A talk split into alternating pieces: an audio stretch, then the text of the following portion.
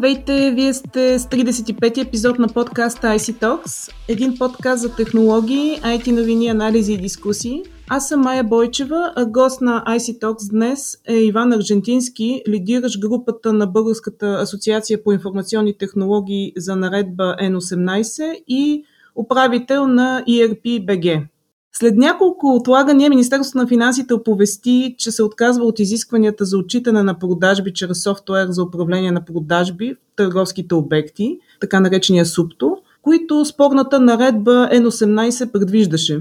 Като мотив в съобщението на ведомството се посочва, цитирам, обществения отзвук, възникнал в резултат на въвеждането на изискванията и множеството сигнали за увеличаване на административната тежест и разходите за бизнеса които тези изисквания създават, особено в условията на пандемията от COVID-19, която постави редица предизвикателства пред економическите оператори. Господин Аржентински, беше ли очакван този ход? Това решение добре ли е или е зле за бизнеса? От една страна всички знаем за множеството проблеми и спорни точки, но от друга много компании вече направиха немалки инвестиции. Да, здравейте и благодаря за поканата. А, нашето мнение е, че всъщност това е правилен ход. Ние от две години водиме разговори относно прецизиране на текстовете за така наречените СУПТО, системи за управление на продажите в търговски обекти. И извода, който се наложи през това време е, че е изключително трудно да се постигне недискриминационни текстове, текстове, които да обхванат напълно всички варианти за извършване на бизнес всички технологични аспекти да бъдат покрити правилно. Това се оказа на практика изключително трудна задача. НАП се захвана с нещо, което беше, може би, твърде голям залък.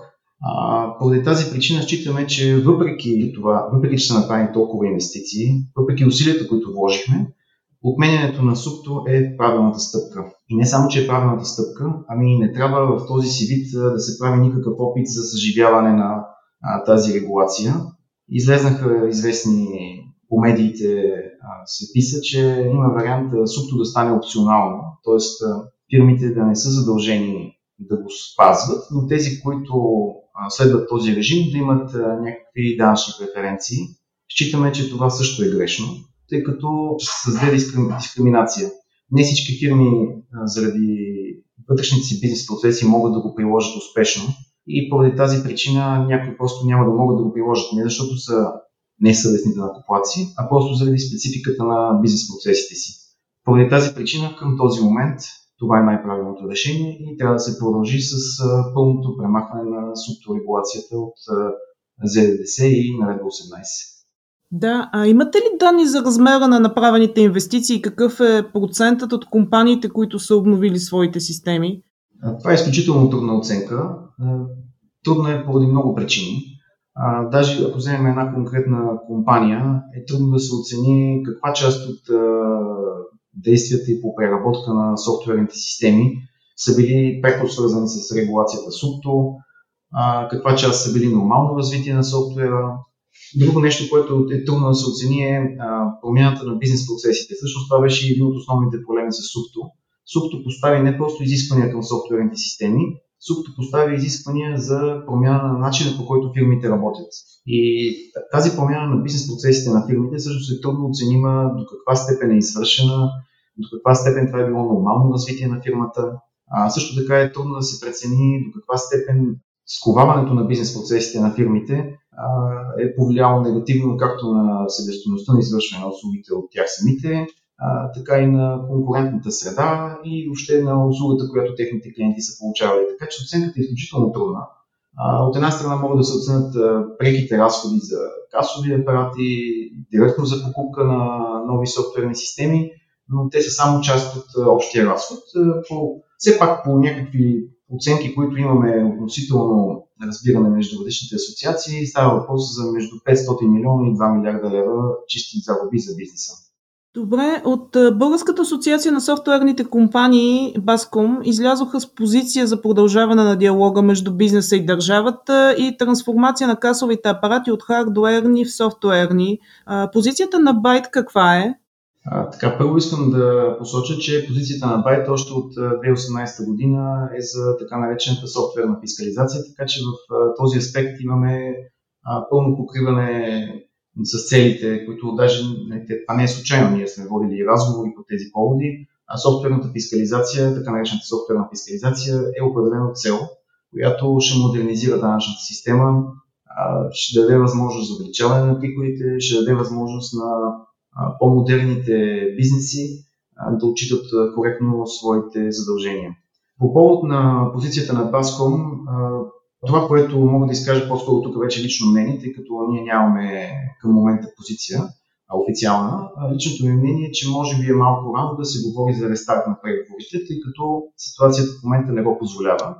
COVID-19, удара, който се нанесе върху економиката, трудностите, които имаше с това супто, просто налагат, според мен лично, да се изчака, да се премахне напълно регулацията супто, да се успокои обстановката и може би след една до две години да се започне разговор конструктивен от начало отново. Това, което беше сегашната грешка, обаче трябва да се поправи. Грешките от сегашното въвеждане на Наредба 18 бяха предимно, че експертите не бяха консултирани експертните асоциации не влезнаха в разговорите достатъчно рано. На практика НАП въведе в началото един огромен регулаторен текст, който в последствие ние две години се опитвахме да изчистим, но беше изключително трудно. Особено това и по начин, по който се правеше на части, и вече съществуващи текстове в движение, при влезна в сила регулация. Просто това е неправилно като начин на действие. Трябва предварително консенсусно в рамките на сериозни разговори с браншовите асоциации да се започне подобен диалог. И чак когато този диалог е достигнал до някакви резултати, чак тогава се веждат подобни регулации. Това е, изисква време и не може да се почне към този момент. А, иначе по отношение на становищата на Байт, бих казал, че през последните две години те бяха доста основополагащи за разговорите с НАП.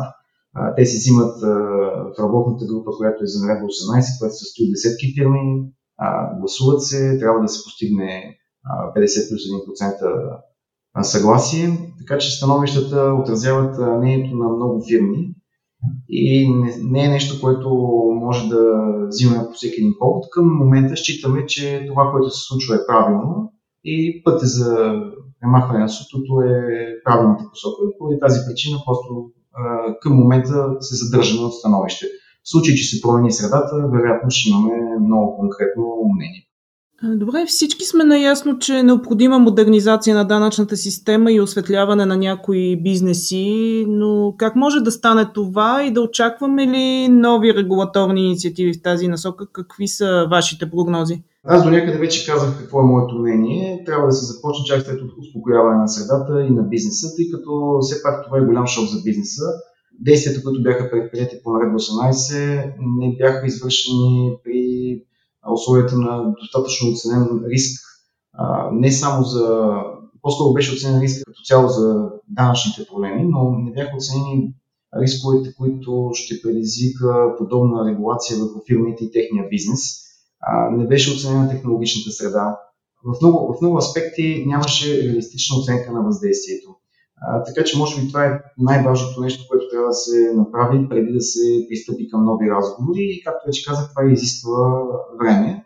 Разбира се, този разговор рано или късно трябва да започне, тъй като очевидно, че има проблем, но начинът по който той беше, опита за решаване беше крайно с прекалено много проблеми и поради тази причина просто всеки един рестарт трябва да бъде направен изключително внимателно.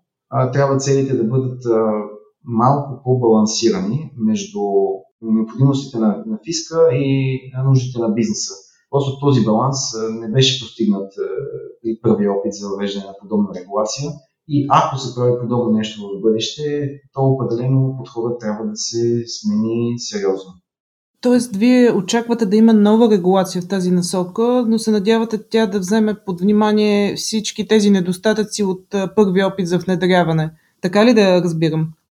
Да, да, да, също така. Да, очаквам, че може би ще има нов опит, но определено първо трябва да се изчака, както казах вече, минимум една, даже може би поне две години, и след това да се подходи изключително, изключително внимателно по отношение на баланса на нуждите на бизнеса, технологиите, които са към дадения момент и нуждите на фиска. Така че, да, трябва да се вземе предвид всичко това, което се случи в момента. И след като вече се извършат тези подготвителни действия, чак тогава може да се мисли за а, нещо подобно да се започне отново. Добре, много ви благодаря, че бяхте гост на IC Talks. Ще продължим да следим темата, разбира се, а на слушателите ни очаквайте новия ни епизод.